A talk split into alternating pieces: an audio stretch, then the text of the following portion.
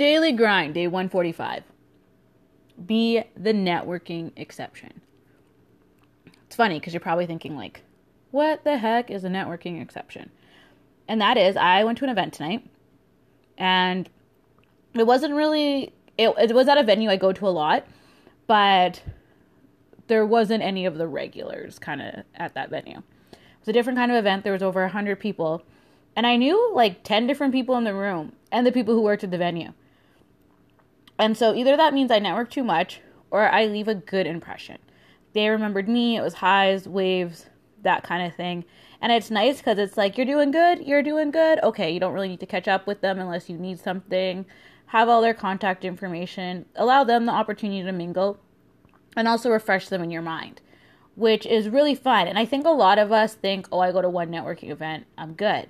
But the thing is, by having kind of like a network of networkers, you're not alone. Because I ran into a new friend I'd recently met.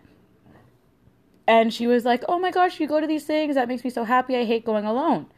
And I never feel like I'm going alone at networking events because I always see somebody I know which is a really nice feeling. And then I get to kind of play matchmaker. I'm like, you guys be friends, you guys be friends.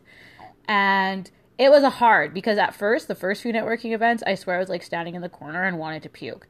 And I think I ended up running into someone I know who introduced me to somebody. So I'm telling you right now, networking is hard. And no matter how social you are, you're still want to stand in the corner, but get out there because you know what? After you get out there a few times, you could literally stand in the corner and everyone will come to you because they recognize you and enjoy the moment. So be the exception networking, you guys, and go slay. Bye.